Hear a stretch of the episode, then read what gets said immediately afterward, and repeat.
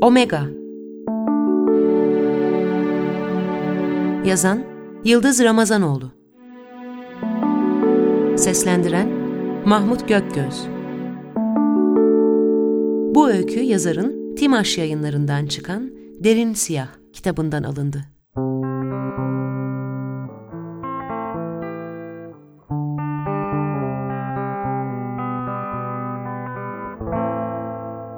Saatçi Osman Bey. Her zaman takım elbiseli, kravatlı, sinek kaydı tıraşlı bir adam. Vitrindeki sedefli antika saatlerin üzerinden içeriye doğru bakınca görmüştü onu. Gördüğü en doymuş yüz. Ellerini cama siper edince yakalanmış, göz göze gelmişlerdi. Geniş bir gülümseme. O cömert gülümsemeden birkaç saniye sonra ziyaretçi koltuğunda oturuyordu Hilmi. Hilmi, üniversite okumak için İstanbul'u kazandı. Daha kayıt için geldiği gün Topkapı Garı'nda büyülendi. Kısa süre içinde gönlünde derin bir merak, eski şehrin peşine düştü. Başında eski konakların, taş yapıların, suları tükenmeyen çeşmelerin halesiyle yürüyordu. Uzun yaz günleri tarlanın gölgeliğinde yastık yaptığı kitaplardan, sayfalarını çevirdikçe kalbini tütsüleyen romanlardan, şiirlerden kalan hali. Adamcağıza tanıştıkları gün Saatleri Ayarlama Enstitüsü'nü okudunuz mu diye sormuştu. Siz oradaki Nuri Efendi misiniz yoksa? Osman Bey bunu hep heyecanla hatırlar. Kim bilir kaç kişiye anlatmıştı. Hayır demişti ben Tanpınar'ı sadece şiirlerinden bilirim. Yazarın bir tek şiirini bile okumamış olmak canını sıkmıştı Hilmi'nin. Derslerden fırsat buldukça bir de bakıyordu Omega'da. Hafızası şiirle dolup taşan Osman Bey'in karşısında. Karşılıklı bir iki mısrayla küçük Omega mütevazi bir Osmanlı sarayına dönüşürdü. Saatçi dükkanının adı böyleydi. Sadece Omega. O Orhan Veli, Ece Ayhan dedikçe yaşlı adam Tevfik Fikret, Yahya Kemal diyordu. Güçlükle Ahmet Haşim ve Cahit Sıtkı da buluşuyorlardı. Biri Abdülhak Hamit, diğeri Nazım dediğinde ise uçurumlar oluşurdu arada. Bir derin nefeste İstanbul'un eski halini getirirdi Osman Bey. Hilmi gözlerini bir noktaya dikerek görmeye çalışırdı. Bu caddeden atlılar geçerdi, şu kuytulara para bırakılır, ihtiyaç sahipleri ihtiyacı kadarını alırdı görülmeden. Erguvanlar şöyleydi, kağıthanenin kayıkları böyleydi. En çok da şarkı söyleyen, incecik sesleri bahçe duvarlarını aşan ipek kostümlü kızlar, görülmedikçe güzellikleri katlanan.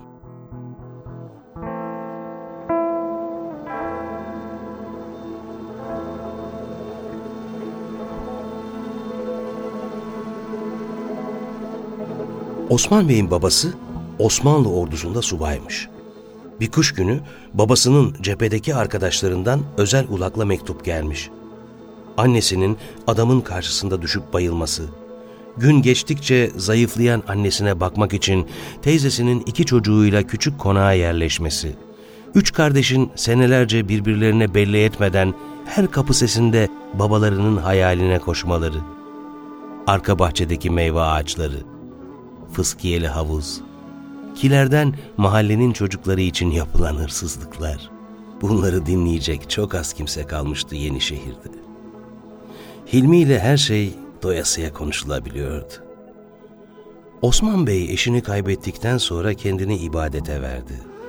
Erbabını görünce Niyazi Mısri'den bir iki mısra okur. İşte böyle derdi derinden. Hep neşeli ve ferahtı yüzü.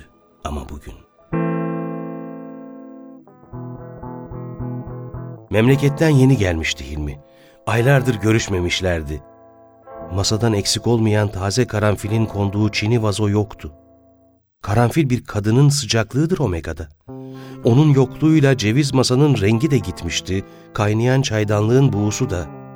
Usta saatçi arızalı bir duvar saatini çalıştırmak için uğraşıyordu. Tarihi bir saatti. Böylelerine hayat vermek, mesleğin hakkını vermektir Tik tak sesleri duyulunca yüzü aydınlandı. Bu zafer bile yanaklarının pembesini geri getirmedi. Gün ışımadan uykusunun üzerine çığ gibi yuvarlanan balyoz sesleri. Aylardır eve yorgun gittiği gecelerde beynine inen matkap ve çekiç. Burası şehrin en yüksek tepelerinden biri. Hala asılı duran tanıtım tabelasına göre bu sitenin evleri süper lüks. Hiçbir kusurları yok.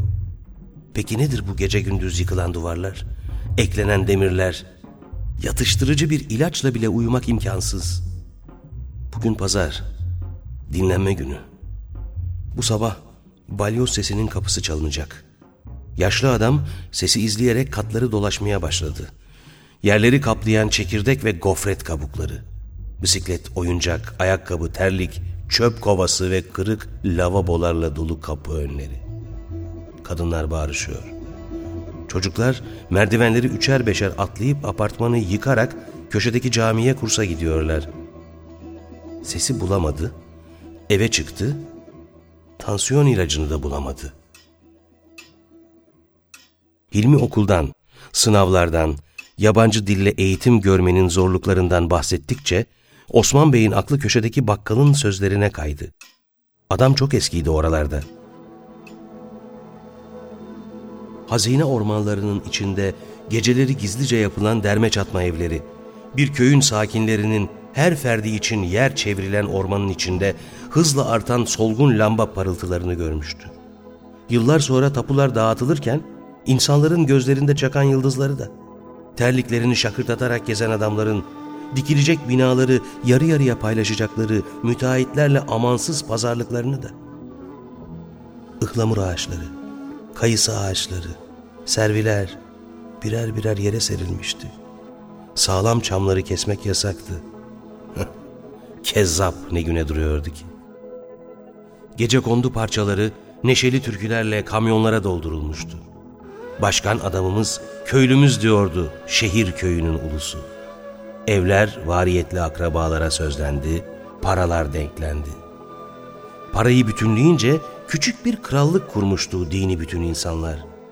Sokaklarda yataklar dökülüyor, halılar yıkanıyor. Kadınlar lüks dairelerin içinde bunalım geçiriyorlar. Uzun giysilerini önlerinde toplayarak binaların önündeki çiçek ekili topraklara oturuyorlar. Artık yorum vaktidir. Gelen geçen değerlendirmeye alınıyor. Hiçbirinde Allah korkusu yok. İşten dönen adamlar kadınların doldurduğu kapı önlerinden Sırat Köprüsü'nden geçer gibi hacimlerini küçülterek geçiyorlar. Osman Bey'e gıyabında nice eşler bulunuyor. Hasbel kader ev sahibi olan yabancıların yakınmaları sert tepkilerle karşılanıyor.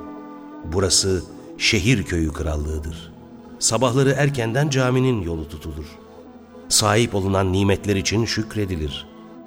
Bu yemyeşil ormanın birkaç yılda betona dönüşmesi emekle ve beklemeyle olmuştur. Yabancılar ev sahibi olduklarında bizim tarzımıza tabidirler. Dinimiz var, paramız var, tarzımız var. Yoldan geçen birini görmüştü bir seferinde. Geçmişi anıyordu seslice. Çevresindekilere göre iki kat yükselen binalara bakıp yere tükürmüştü. Bunu üçlemişti nedense.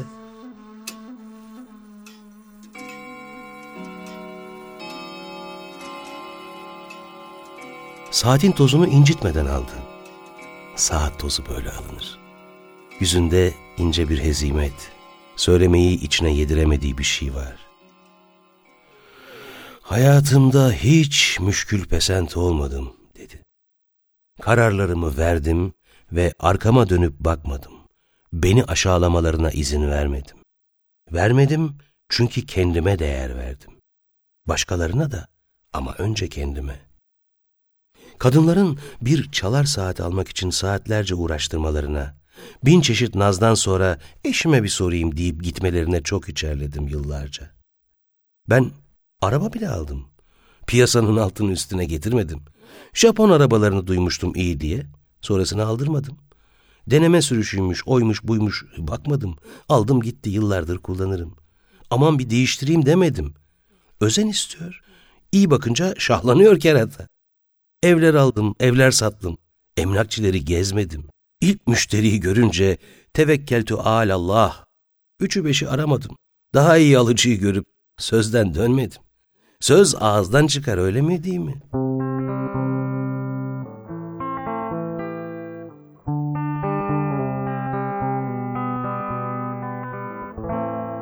Artık ana caddelere pek çıkmıyordu Osman Bey. Dişleri sıkılmış gençler, hırstan gerilmiş insanlar, yaya geçitlerinde üzerine yürüyen arabalar onu yoruyordu. Bir gün senin gibi gençten delikanlılar geldiler. Saatlerin hepsini çıkardım. Baktılar. Bir torbaya doldurup kaçmaya başladılar. Koştum peşlerinden. Birini kolundan yakaladım.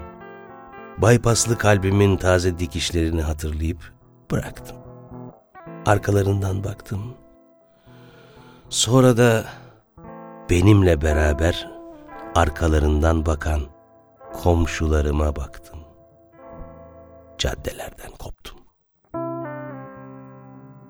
Hilmi bir şiir okudu. Memleketten bazı olaylar anlattı. Çay demledi. Bir tabağa annesinin yolladığı haşhaşlı çöreklerden koyup getirdi. Artık yağmura ve fırtınaya dayanacak hali kalmamış olan konaktaki tamiratları sordu. Hiçbir olayda gülen yüzü solmayan saatçi Osman Bey'in yüzündeki derin kaygıyı gideremedi. Dikkatle yüzüne bakmaya başladı. Yalnızlık çok zor, dedi Osman Bey. Sonunda baba evini sattım. Bir siteden daire aldım.